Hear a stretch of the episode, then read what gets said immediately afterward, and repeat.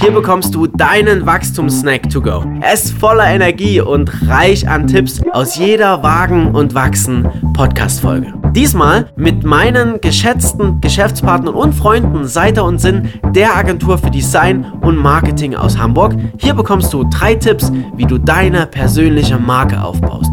Viel, viel Spaß damit. Enter Trained. Willst du anfangen, Lee, oder soll ich anfangen? Jetzt gibt er ganz geschickt, während ihr überlegt, Ja. ich, jetzt gibt er ganz geschickt so, spielt er den Ball zu seiner Frau. Ich trinke in der Zeit noch einen Schluck Wein. Mach mal, Basti. Ja.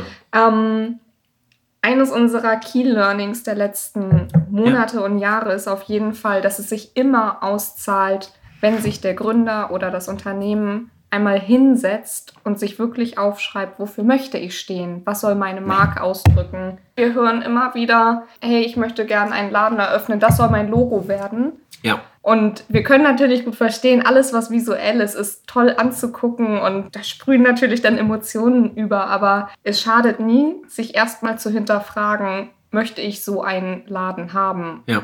Welche Kunden möchte ich ansprechen? Ja. Ähm, möchte ich natürlich oder wild sein? Ja, genau diese Fragen nach, nach, eigentlich nach den Werten. Da gibt es natürlich ganz, ganz viele Themen, die man in der Markenentwicklung betrachten muss. Ja, sowas wie Haltung und Positionierung, Persönlichkeitsmerkmale. Also alles, was diese ganze eigene Identität ausmacht, da, da könnte ich jetzt einen ganzen äh, Vortrag überhalten. ja, klar. Aber was, können wir ja noch machen, Paddy. Können wir ja noch irgendwann machen? Nee, aber die, die einfachste Frage, die sich ein, ein Gründer stellen kann, sind, welche Werte habe ich? Ja, für Ja. was will ich denn wirklich einstehen? was, Wenn der Kunde was will ich einstehen, ja. in meinen Laden kommt oder auf mein Logo guckt oder meine Dienstleistung in Anspruch nimmt, was sind die drei wichtigsten Werte, Ja. ja, die, einfach, die einfach meine Arbeit ausmachen? Ja. Ja?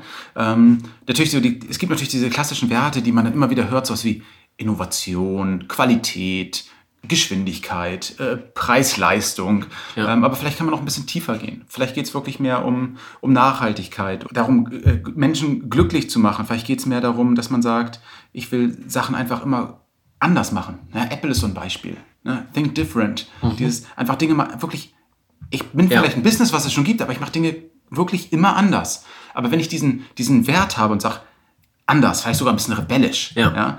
dann ähm, nehmen wir mal rebellisch, das ist was, ein ganz schöner Wert ist, ja. Ähm, da muss ich das aber überall auch leben. Durchziehen, ja. Aber nur, wenn ich mir vor Gedanken gemacht habe, dann mache ich das auch. Und ich schreibe mir irgendwo, sei es so ein Post-it an Rechner, wo drauf steht rebellisch. Und jede Ja. E-Mail, meine Webseite, mein Logo, mein Produkt, das muss diesen Wert verkörpern. Okay, okay. Also, Natürlich passt rebellisch jetzt nicht zu jeder Firma, aber Klar. vielleicht, vielleicht sind es auch mal Sachen, die einen persönlich einfach beschäftigen. Wir haben ja auch gerade im Gründertum ganz häufig den Fall, dass die Person hinter dem Unternehmen gleichzeitig die Marke ist. Ja. ja weil das Unternehmen ist noch so klein und die, der, der persönliche Auftritt macht letztendlich auch die Markenpersönlichkeit aus. Ja, ja. Und das natürlich selbst zu gucken, was ist mir denn persönlich wichtig? Was würdet ihr vielleicht noch ergänzen?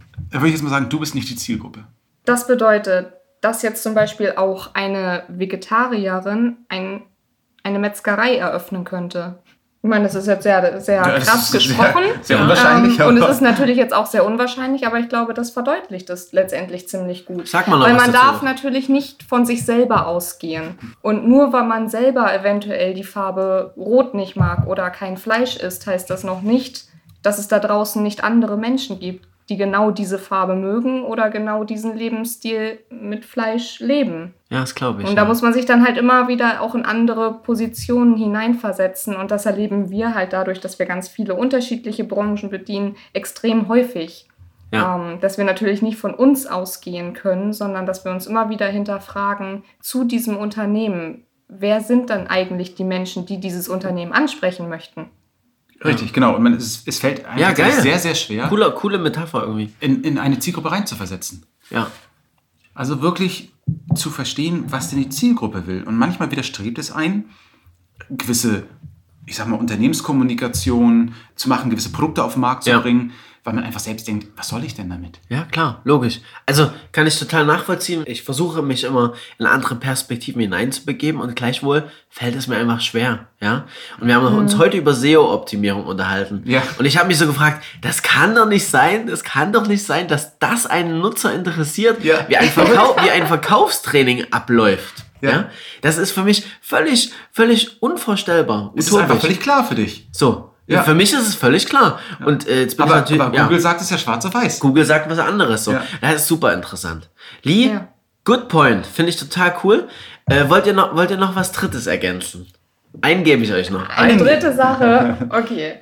Eine dritte Sache wäre eventuell dann, wenn man sich mit dem ganzen Grundgerüst beschäftigt hat, welche Werte habe ich, welche Zielgruppe möchte ich bedienen, dass man dann schon mal losgeht und einfach so ein bisschen Recherche betreibt, schon mal so ein paar Sachen Ja. zusammensucht, dann mal so ein bisschen in das Visuelle reinguckt, auf Pinterest zum Beispiel rumsurft, das Ja. eignet sich immer prima und, Und schon mal guckt, was spricht einem an. Interior Design, Farben, Stoffen, Logos Ja.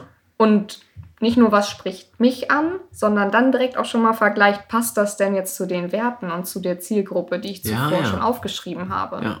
Ja. Die theoretischen Konzepte sind wichtig, auch einfach ganz klar, einfach um, um zu erklären, um eine logische Herleitung zu haben für den Kunden, um auch sicher zu gehen, ähm, dass man sich nicht verrennt, Ja. die richtige Entscheidung zu treffen. Ja. Weil man kann sich dann immer wieder auf Dokumente wie ein Markenkonzept, ein Kommunikationskonzept berufen und sagen, wir haben das so definiert aus dem und dem Grund und dann ist später alles ganz klar. Es nimmt einen ungemein viel Arbeit ab. Aber was dem Kunden natürlich richtig Spaß macht, wo auch erstmal wirklich so Emotionen reinkommen, wo, wo Diskussion losgeht, ist halt, wenn es visuell wird. ja, cool. Und deswegen starten wir einfach mal sehr, sehr gern äh, sehr früh mit der Visualisierung. Über dieses Bild ist es häufig leichter zu kommunizieren und zu diskutieren, was denn perfekt für die Zielgruppe ist und Ja. um seine Werte zu kommunizieren.